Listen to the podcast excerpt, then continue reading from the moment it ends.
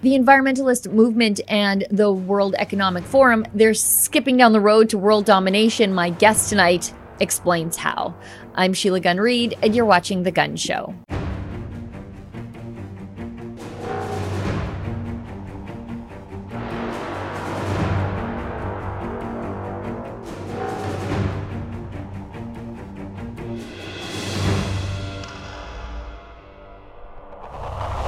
My friend Michelle Sterling from Friends of Science has been watching the, I guess, intersection of the World Economic Forum and the UN climate change agenda and the environmentalist movement for a very long time. For example, before Christmas, she did a really great video on the Friends of Science YouTube channel wherein she explained how the World Economic Forum was interested in exactly what kind of Christmas tree you plan to have in your house. And they gave out their recommendations based on the climate footprint of your Yuletide celebrations. It's that ridiculous, but it is that extent to which these people want to control every aspect of your life because they can.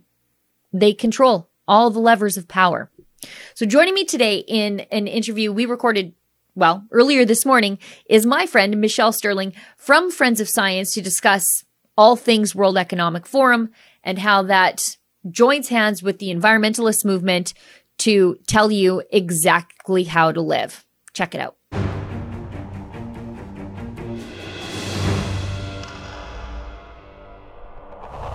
So, joining me now from her climate cabin in the woods is my friend Michelle Sterling from Friends of Science. And I wanted to have Michelle on the show because she's been watching the World Economic Forum and the people who pull the levers of power for years. And uh, the World Economic Forum, their annual meeting of uh, members of the cabal, coven, maybe is the right way to say it. Um, that's coming up at the end of May. And um, uh, Michelle, tell us why we need to be worried about the World Economic Forum because even well, mainstream sorry before i cut you off uh, i just cut you off but mainstream politicians are telling us this is a con- this is a conspiracy theory that we shouldn't care about any of this.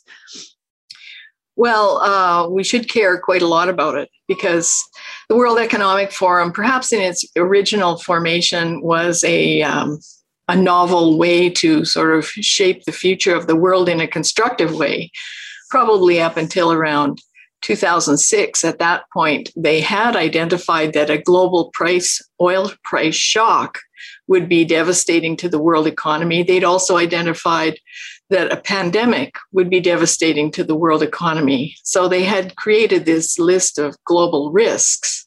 Now, somehow in the meantime, they completely forgot about that. And in 2020, just before the pandemic hit, they had replaced all of these global risks with one climate change. so um, you have to wonder why they did that and uh, who's cashing in on the fact that, yes, there was a pandemic, and yes, uh, there now is a global oil price shock, in fact, uh, energy crisis worldwide. So one thing that's uh, interesting is that Al Gore and his Generation Investment Management and Caisse de Depot invested in what's called FinTrack companies just prior to the pandemic. I think it was a couple of years prior. And of course, these FinTrack, or not FinTrack, uh, FinTech, FinTech, pardon me. And of course, FinTech is financial tech. So these companies during the pandemic you know, that were virtually worthless suddenly exploded in value because everybody had to do things virtually. And the same for all the big tech companies. They're all signed on to the Great Reset and uh, they think it's a grand idea. They love the, you know, fourth industrial revolution. They love that. so uh, they made uh, literally a killing during the pandemic. And, um, you know, when you look at Canada's 2006 pandemic plan, which is a 550 page document, the word lockdown does not appear once in that document.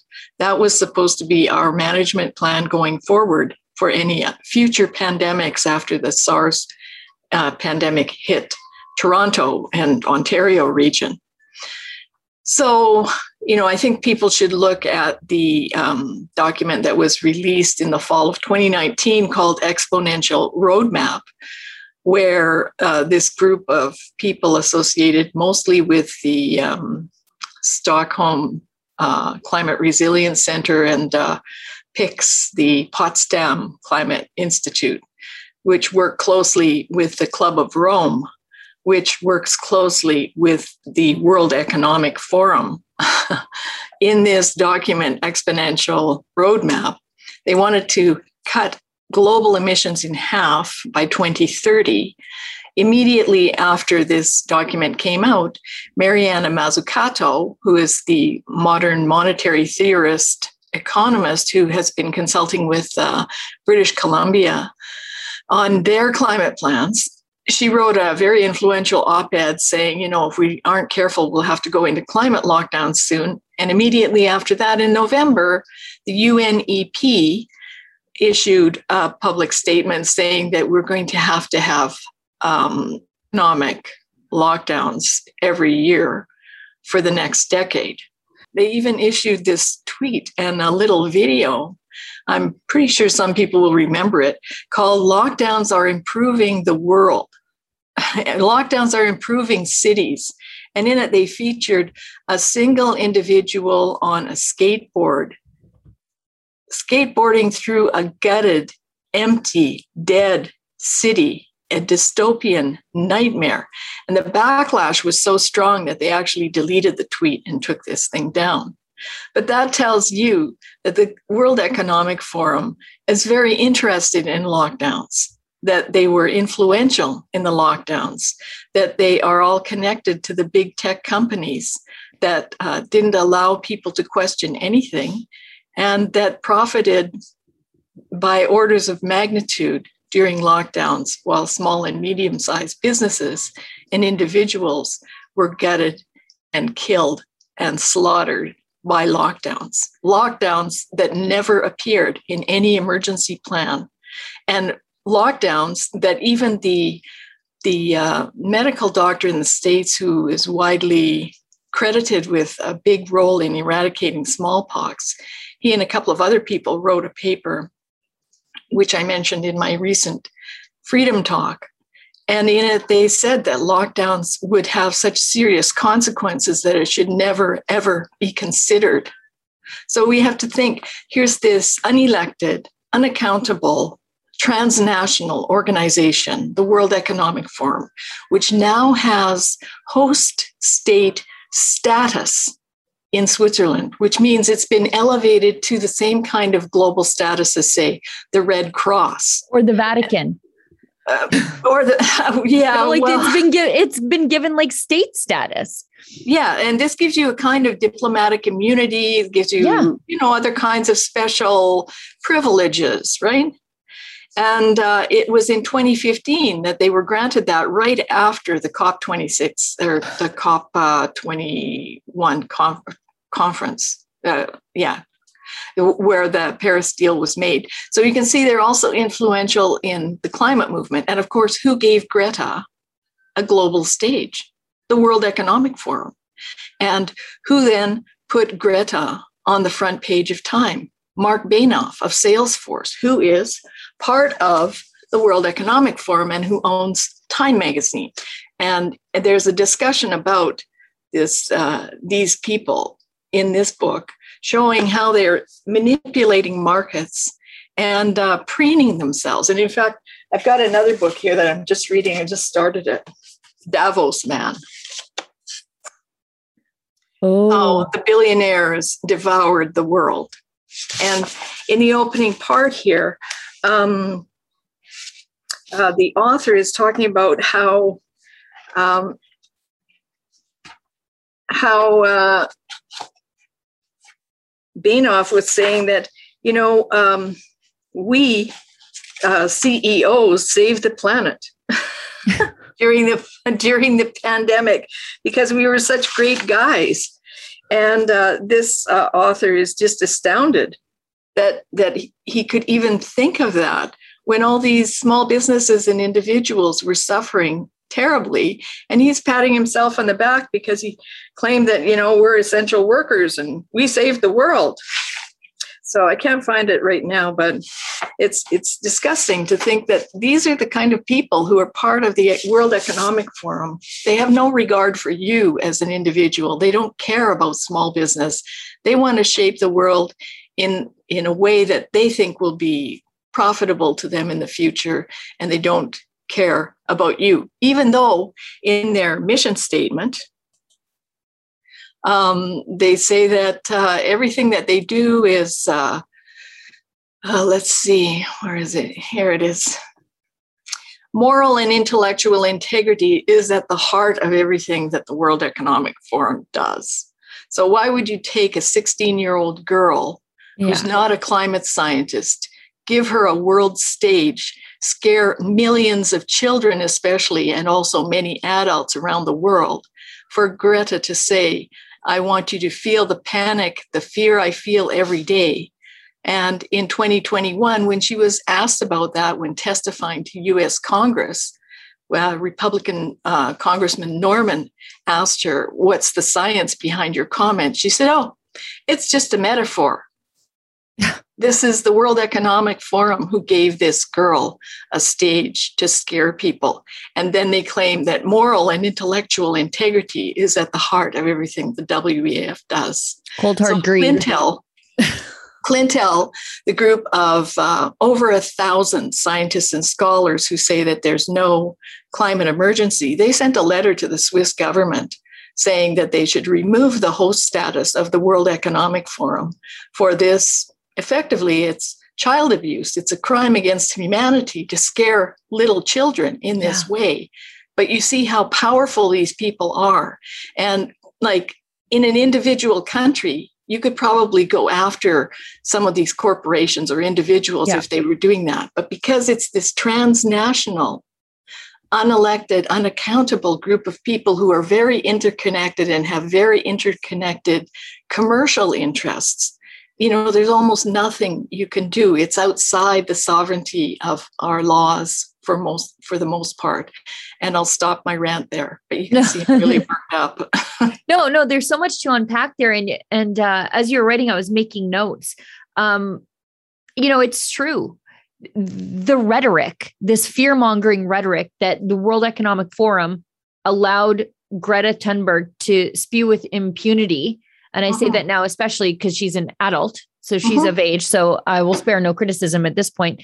But people, for example, as you were talking, I remembered a climate activist died after setting himself on fire at the Supreme Court. And that was, I think, just last month in April, driven by this sort of rhetoric that the World Economic mm-hmm. Forum gives platform to. That's one death just one. But we know that people react like this all the time where they self sterilize because, you know, the world's going to end. So why even bring children into this mess?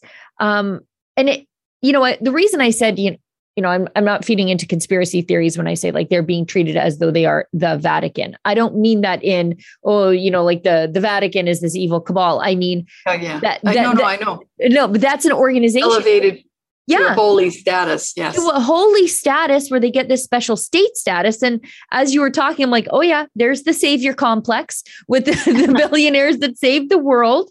Um and uh that they are the only way. Like it you know th- that they are the only way forward which is very religious when mm-hmm. you when you hear about it and um you know as you were talking about the climate change motives of these people, it reminded me of a video that you did because if you pop open the front page of the World Economic Forum under their climate change section, which I'm mm-hmm. always very interested in because um, these conferences are full of SUVs when they tell me I have to drive an unreliable electric car. um, they are talking about limiting global warming to 1.5 degrees Celsius to avoid catastrophe. And I was talking about this last week with Tom Harris when he was on the show. You did this incredible video where you went in your backyard and you put thermometers out and you said, okay, how do you even how do you even decide what the global temperature is this average global temperature that we can't go past when we can't even figure out what the temperature is in someone's backyard when you get the temperature on your phone or on your computer and it says oh you know like in Elk Island Park, which is the closest one to me, um, it's going to be 15 degrees today. But that's only at that moment, at that specific weather station.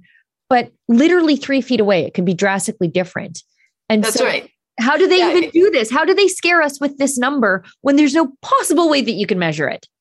Right. And you can make it more or less simply by adding or removing a few thermometers. You can say, well, you know, that monitoring station is not operating properly. And a lot of them actually aren't. So, you know, but you can remove it from the mix. And then therefore, you can have a higher or lower uh, temperature average. And, it, you know, it's ludicrous. It's actually not measuring the real temperature, it's measuring the temperature anomaly based on a 30 year average. Uh, this is what the GISS measures. And the anomaly measurements are made between stations that are 1,200 kilometers apart. So you can go to the NASA website and read um, a piece called The Elusive Surface Air Temperature. And that's what I based that little video on. Um, and in it, they say that to actually get a full representation of what a temperature would be in any location, you'd have to have a stack of thermometers 50 feet high. Uh, so, and then you'd have to have those stacks everywhere in that location. In my backyard, I had a 22 degree difference in temperature. Yeah. Between the the the uh, the uh, monitors, thermometers you know, it's so fascinating because they keep driving home this like 1.5 degrees or we're all going to die. But you could just change that by putting the thermometer under a tree. That's how easily these statistics are gamed. And, but they're still writing these huge policies that affect our lives based on this 1.5 degrees Celsius goal. Yeah, and I even saw Andrew Weaver, who's sort of the king of climate science in Canada, talking on um, uh, webinar um, through the UBC Okanagan. And in his presentation, he said that the 1.5 degrees Celsius is actually a political target. Yeah. It's not scientific. So the other thing that I was thinking about, I, you know, I wasn't feeling well a couple of months ago. And I was thinking 1.5 degrees, you know, when you got that thermometer in your mouth? You know, if you go over 1.5 degrees, you're very sick, right? Yeah. So they've anthropomorphized this right. scientific parameter. And that's why we also see the earth, you know, often with the earth is sick and it's, you know, sweating and it's got a it's got a um, thermometer in its mouth. I've seen that one too. yeah. And an ice pack on its head. It's got earth, it's got a fever. Yeah. So they've actually, you know, it's a very tricky, subtle psychological ploy again to scare the public in something that is quite visceral for people. You know, some of these little thermometers now, they have a beeper on them. So if you go above a certain temperature range, it'll beep to tell you, like, this is dangerous, go to emergency. Uh, now, I wanted to, you touched on something when in your initial rant, which I just really, I really enjoyed. Um, but you talked about just the anti-humanness of or anti-humanity of the World Economic Forum where they're discussing, you know, well these these COVID lockdowns worked because look, the um, greenhouse gas emissions went down when we locked everybody in their homes and destroyed their lives. So let's mm-hmm. consider doing this going forward. And I thought, what an awful thing to advise because the human cost is so great.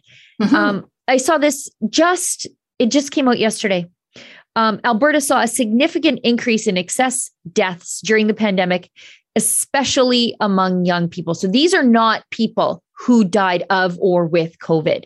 These are right. young people who were just dying through yes. suicide, through deaths of despair, through uh, drug overdoses, uh, for through uh, delayed loneliness, delayed medical care. Yeah. Be, not because the doctors weren't available, because they were trying to keep the hospitals empty for a surge that never actually came. Um, right. And people are people are literally dying. So when you say, when you use words like slaughter and they have blood on their hands and death, they do. These they do. are this is what will happen annually if we consider doing uh, what the World Economic Forum wants us to do to lower greenhouse gas emissions. Right. And you have to, you know, going back to that item I mentioned, exponential roadmap, um, if you go through that PowerPoint, uh, you'll find that all of the things that happened during lockdown were recommended there. They wanted to stop commuting. You know, they they saw transportation as the huge thing. So what happened during lockdown? No school buses, no yeah. parents driving kids to school, no one going to medical appointments, or very few people going to medical appointments, very few or a reduction of the huge number of uh, nursing and doctor care staff going to and from hospitals. Um, shutdown of many of the hospital equipment. You, you have to realize that the uh, medical community uh, and industry contributes 5% of global GHGs, apparently. And there are Canadian doctors who are contributors to an article in the British Medical Journal calling for net zero healthcare. And they want to cut healthcare emissions in half by 2030. That's only eight years away. And in their article, they claim that because of the pivot that was so great during the COVID lockdown, that it should be easy to do this. Now, the only easy way to do this is to go through hospitals and unplug sick people. The only easy way to do that is to let sick people live in pain, not treat them, and let them take medical assistance in dying. I have to say, this is an economic consideration that is rippling around the world this whole idea of net zero healthcare. And in, in um, the UK, they have a journal called Geriatrics and, and Climate Change. and they have geriatrics in a time of climate change where they're actually measuring elderly people's carbon footprint as an energy user. So, you know what that means? You're using too much energy. You've used up your carbon footprint, and we don't need you anymore. You're a useless eater. You might be someone's grandma or grandpa, but we just don't need you anymore. This is the kind of thinking that's behind this. This is a depopulation agenda, and it's very clear from uh, many of the discussions at Davos that they like the idea of depopulation. They don't like people. At the last uh, Davos in 2020, they had uh, Jane Goodall saying, you know, all the climate problems would be solved if we just had 500 million people on Earth. You know how many people that would mean getting rid of? So, you know, is this whole idea of lockdowns to save the planet a plausible deniability of getting rid of a lot of people?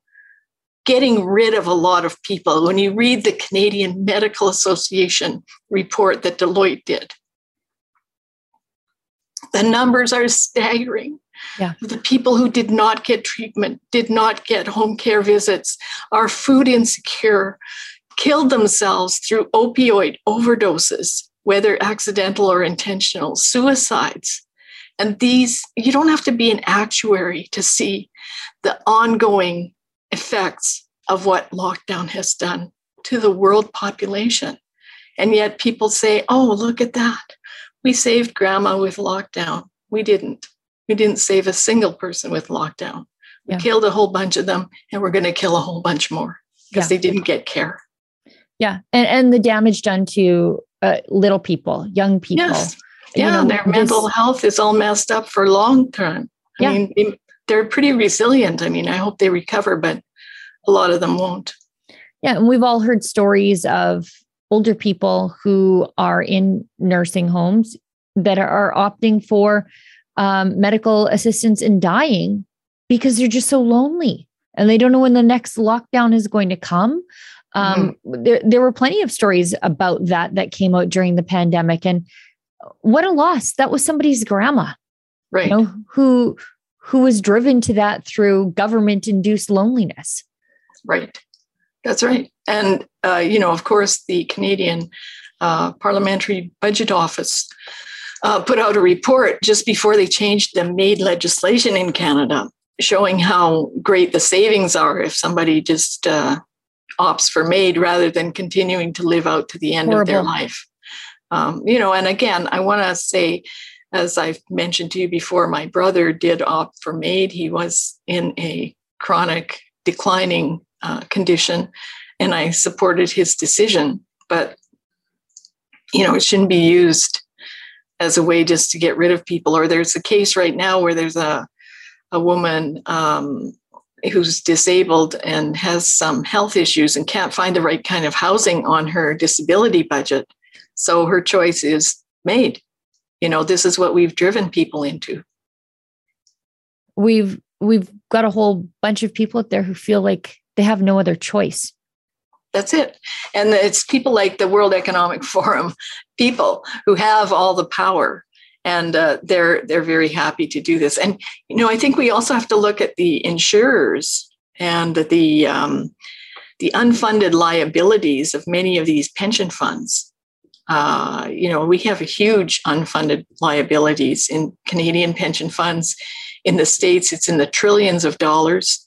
Um, Fraser Institute has a study about our unfunded liabilities. Um, and these are not being addressed in any concrete practical manner. Um, and I have to ask the question is this the solution that these clever kids came up with over at the World Economic Forum to solve this economic problem? Because if you get rid of a lot of people, then there's a whole bunch of pensions you don't have to pay. Right? Yeah, definitely. I mean, and even again, if you go to the World Economic Forum's climate change page, there's this big headline that says and again, this goes to their anti humanity. Mm-hmm. Russia's war in Ukraine will have a huge impact on the environment. Here's why. yeah. That's their concern. That's yeah. their concern is how this how war is going to drive up climate change and they say it threatens to slow the clean energy transition. Oh, yeah. And it's curious that the World Economic Forum is supporting Ukraine because they're actually based in Davos in Switzerland, right? They have host state status in Switzerland. Switzerland traditionally has been a neutral country in all the big conflicts of the world. But you know, here's the World Economic Forum, and rah rah, they're right in there for Ukraine. And I'm saying, you know, it's a tragedy that this battle is going on there, that this conflict is going on. It's a tragedy that Russia invaded Ukraine. I'm not discounting that at all but I'm questioning why is the World Economic Forum on the side of Ukraine when they're in Switzerland? And I, the one thing I can suggest is that it's a climate war because the World Economic Forum wants to have a global price on carbon by 2030. That's in their little video of, you know, by 2030, you'll own nothing and be happy. Um, but uh, Russia, of course, is a huge oil and gas producer. They're supplying most of Europe with oil and gas and coal. And um, uh, they wouldn't want to have a carbon price, just like Alberta doesn't want to have a carbon price because it, it destroys your market, right? Your, your profit yeah. margins.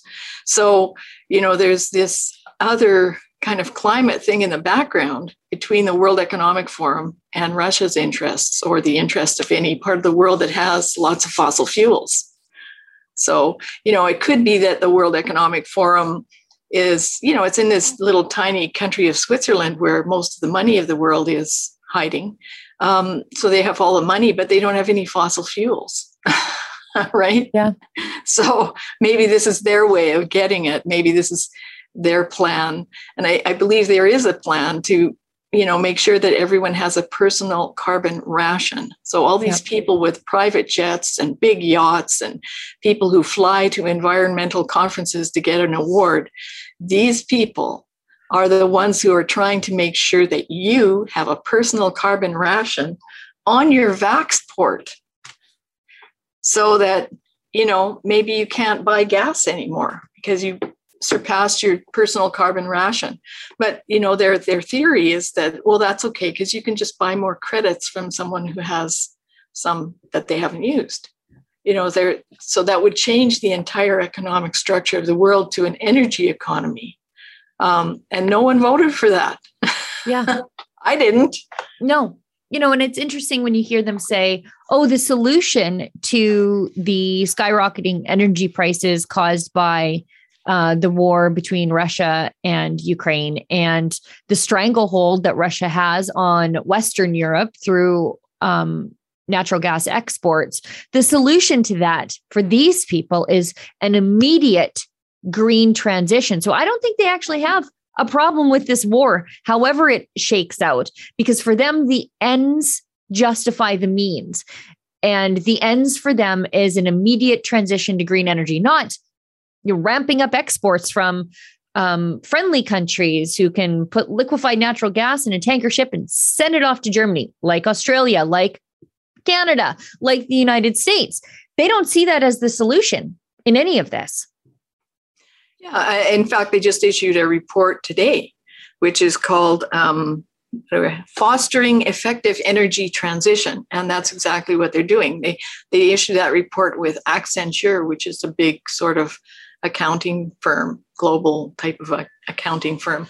And uh, you'd think that these dummies, since they're supposedly so smart, you'd think these dummies would know that if you're going to make a wind turbine, you're going to need three essential elements lots of coal, lots of oil, and lots of natural gas.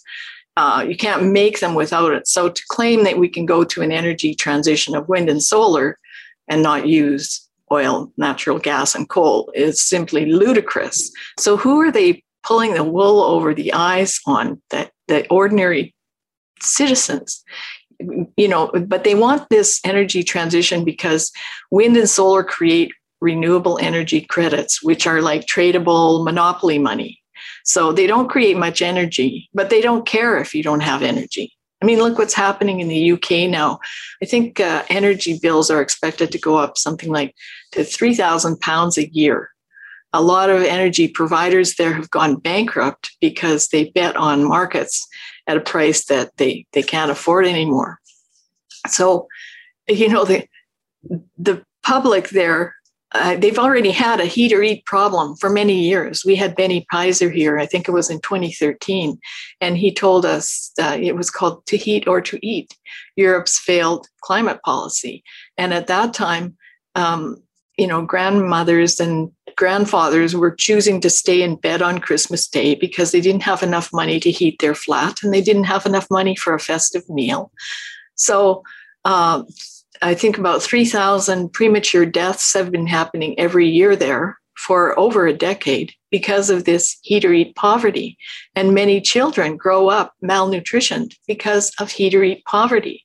So, you know, these policies literally are killing people. And in the meantime, you know, we just did a, an event with Joanne Nova from Australia yeah. last uh, couple of nights ago. And she shows how um, China is just buying up as much coal and oil and, and gas as it can buy, you know, laughing at us. Russia's yeah. laughing at us. So, you know, what are we doing listening to these people from the World Economic Forum who don't even know how wind and solar are made and who predicted in 2006 that a global oil price shock and a pandemic would be devastating to the world economy and then sat back and let both those things happen? Yep who are these people? Yeah. They should and, be in jail. Well, and as you were talking about the carbon ration that they would like us all to have, just so people know, this is not a conspiracy theory. As you were talking, I plugged that into the search engine or the search bar um, on the World Economic Forum website, just out of the corner of my eye here. Mm-hmm. And they are promoting this. This credit card has a carbon emission spending limit. So, what this credit card that they're promoting does is it analyzes your spending on your credit card and then sort of cuts you off once you get to a certain point. And one of the ways they do this is through your spending on food. Mm-hmm. And you'll never guess, Michelle, you'll never guess.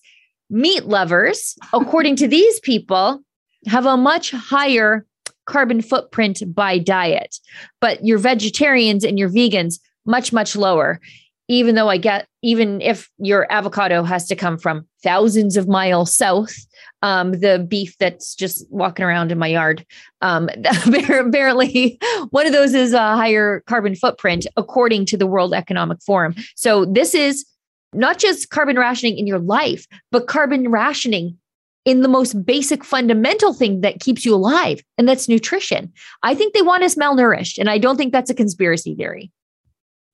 Well, they want people to stop using more uh, the resources that they use. They don't want people to fly. I mean, they had a little contest where they came up with all kinds of of uh, aviation posters, and one of them was a, a plane with the wings snapped off, and the headline is "Break the Habit." Well, they sure did that, didn't they? Yeah. You know, I, Yeah. I'm not really keen to fly anywhere these days. Are you kidding me? Have somebody sticking things up my nose, Yeah. putting me in a quarantine camp. I don't, you know. Anyhow, so um, uh, you know, you just mentioned that uh, this is not a conspiracy theory, and it's not. You know, the Bank of Canada even has a Great Reset publication.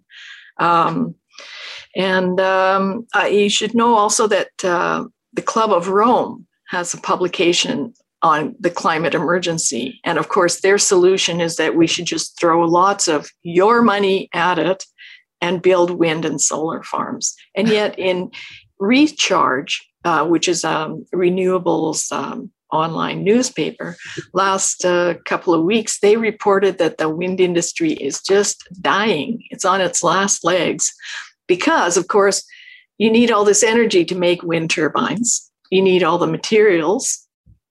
And the prices of all these materials are skyrocketing, as well as the cost of energy. So it said that some of the major wind turbine producers are actually running at a loss. They're selling their turbines below cost simply to keep some people employed and to have cash flow. But, you know, it's a dead end. It, it can't go on. Um, so, you know, it's odd that Accenture and the World Economic Forum are somehow not aware of this reality. It's odd that the um, federal government in Canada is not aware of this reality because they're promoting a clean electricity standard for Canada that would be reliant on wind and solar um, and hydro. And they think they can hook up a national grid in Canada and that will solve the problem because they think there's so much power in the James Bay Dam that they could just send it to Alberta down a transmission line. But in fact, um, Quebec was propped up this winter by Ontario's natural gas um, because they don't have enough power on the grid, even with the big James Bay Dam. And why? Because most houses in Montreal are now electrically heated. So think what will happen to Canada if we go down this route. It's, it's insane. It's just insane.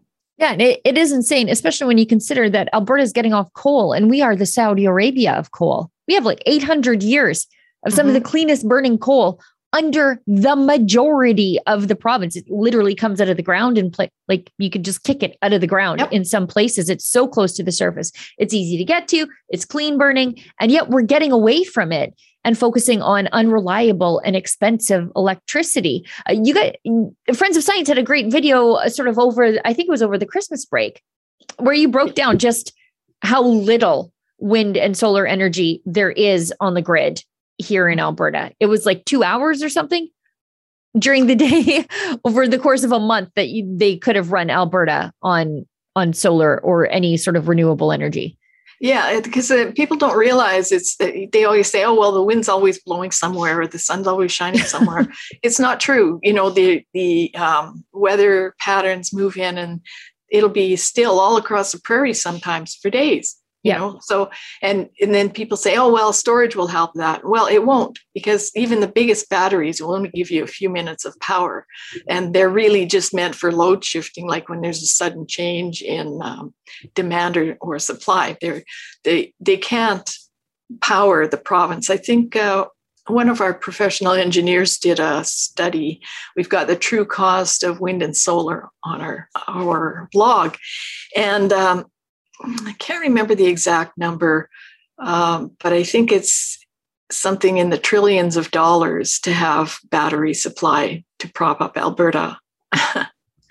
so, um, at another study, I think it was $69 billion for one cold day in Alberta would be the cost of batteries. That was uh, uh, Wind's Winter of Discontent, that one's called. it's on LinkedIn. Yeah, it- you know, but it, it's very complicated to understand the grid. So it's very easy to fool people. Right. And uh, so people should have a look at our show with Joanne Nova because uh, it's called How to Destroy a Perfectly Good Grid in a Million Expensive Steps. And she calls it Australia is the crash test dummy of renewables. And it really is. and it's so unnecessary because they have so much natural gas there. Um, Yeah. Michelle, thank you so much for taking the time to be on the show today in relatively short notice. I sort of just sprung this on you. No problem. Uh, last night. My pleasure. Let us know how people can support the work that you do at Friends of Science because, frankly, you are up against billions and billions of dollars in foreign funding that floods into Canada to, you know, promote the climate scare, as Tom Harris would say. Um, and you're just a little mom and pop grassroots shop of actual scientists trying to spread the word and give people the tools and facts and arguments to take out into the world. So, how do people support you? How do they get involved? Well, you can uh, become a member if you like. Then you get all of our uh, publications, our CliSci, our extracts. These give you a roundup of climate news, science, or politics from around the world that you won't see in the mainstream press. And um, you can also just donate. You can send an e transfer to Friends of Contact at friendsofscience.org. That's contact at friendsofscience.org. Um, there's a donate button on our website. And if you can't come up with cash, then you can just share our material. I will mention it is our 20th year of operation. We are trying to raise $200,000 by the end of June. We have 43,000 subscribers on YouTube. And one of the people in one of our chats said, you know, if every one of these subscribers just gave you guys $12, you know, you'd be doing fine. So, you know, $12, that's $1 a month, $20 for our 20 years, 200, 2000, 200,000. We'll take it all. Because as you say, we're up against billions of dollars out there. But, you know, it's not the money that counts. What counts is the integrity and the truth, the facts, the full cost benefit analysis. And uh, that's what we offer people. And I cannot recommend your YouTube channel enough. You take these big, crazy, horrible, overwhelming, I think purposefully complex ideas so that, you know, I think they're purposefully complex so that normal people are like, fine, I don't get it. You take those big ideas and you digest them down into a way that normal people can understand, but tangible. It, you know, the impacts of people's on people's bottom line on their grocery bill. You break that down incredibly. It's it's a wonderfully um, concise way that you do this and often in like four minutes and less. It's great. I cannot recommend it enough. Thank you. Thank you very much. Oh, and we do have a new one, actually a long one on polar bears. So you might get a kick out of that one. I watched it last night when I was working out. it was great. It was uh, about the cult of Canute. I know. Yeah. I know, Michelle. okay. I, I want to thank you so much for coming on the show. We'll have you back on again very, very soon. Thank you. My pleasure. Thanks.